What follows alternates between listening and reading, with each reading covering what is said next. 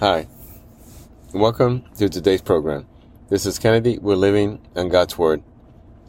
Today we're going to be reading Daniel chapter 9 from the Jesus Bible NIV edition, review key takeaways, and end our session with a prayer. Daniel's Prayer.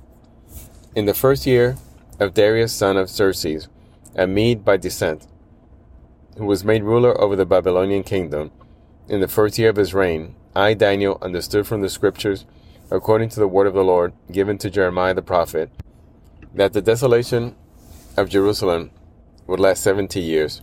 So I turned to the Lord God and pleaded with him in prayer and petition and fasting and in sackcloth and ashes. I prayed to the Lord my God and confessed, Lord, the great and awesome God, who keeps his covenant of love with those who love him and keep his commandments. We have sinned and done wrong we have been wicked and have rebelled. We have turned away from your commands and laws. We have not listened to your servants the prophet, who spoke in your name to our kings, our princes, and our ancestors, and to all the people of the land. Lord, you are righteous, but this day we're covered with shame.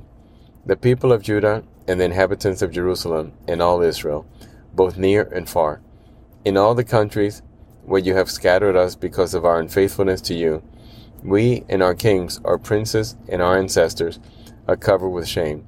Lord, because we have sinned against you.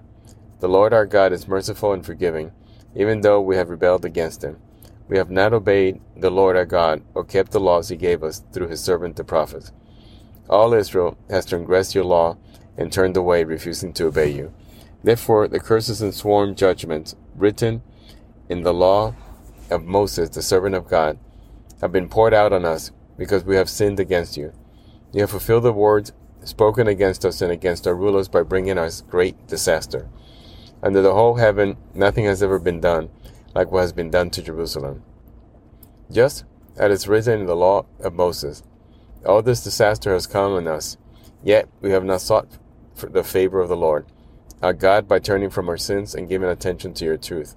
The Lord did not hesitate to bring the disasters on us, for the Lord our God is righteous in everything he does. Yet we have not obeyed him.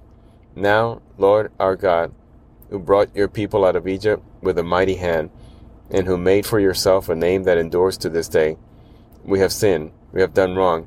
Lord, in keeping with all your righteous acts, turn away your anger and your wrath from Jerusalem, your city, your holy hill. Our sins and the iniquities of our ancestors have made Jerusalem and your people an object of scorn to all those around us. Now, our God, hear the prayers and petition of your servants. For your sake, Lord, look with favor in your desolate sanctuary. Give ear, our God, and hear. Open your eyes and see the desolation of the city that bears your name.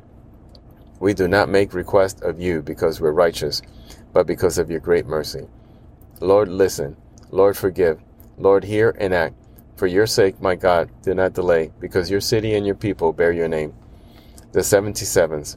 While I was speaking and praying, confessing my sin and the sin of my people Israel, and making my request to the Lord my God for his holy hill. While I was still in prayer, Gabriel, the man I had seen in the earlier vision, came to me in swift flight about the time of the evening sacrifice. He instructed me and said to me, Daniel, I have now come to give you insight and understanding. As soon as you began to pray, a word went out which I have come to tell you, for you are highly esteemed. Therefore, consider the word and understand the vision. Seventy sevens are decreed for your people and your holy city to finish transgression, to put an end to sin, to atone for wickedness, to bring in everlasting righteousness, to seal up vision and prophecy, and to anoint the most holy place. Know and understand this. When the time the word goes out to restore and rebuild Jerusalem until the anointed one, the ruler comes, there will be seven sevens and sixty two sevens. It will be rebuilt with streets in a trench, built in times of troubles. After the sixty two sevens, the anointed one will be put to death and will have nothing. The people of the ruler who will come will disturb the city and the sanctuary. The end will come like a flood. War will continue until the end and desolations have been decreed. He will confirm a covenant with many for one seven, In the middle of the seven, he will put an end to sacrifice and offering. And at the temple, he will set up an abomination that causes desolation, until the end that is decreed is poured out on him. This is the end of Daniel chapter 9. So here we see God speaking to Daniel and giving him a very clear vision of what's to come in terms of the end of times. So let us pray, Father. Thank you for your word. Thank you for your miracles. Thank you for making us your people. Father, we're no one. We don't deserve your love. We don't deserve your mercy. But you loved us so much that you sent your only Son in order that you could wash away our sins and we could stand before you and enjoy everlasting life.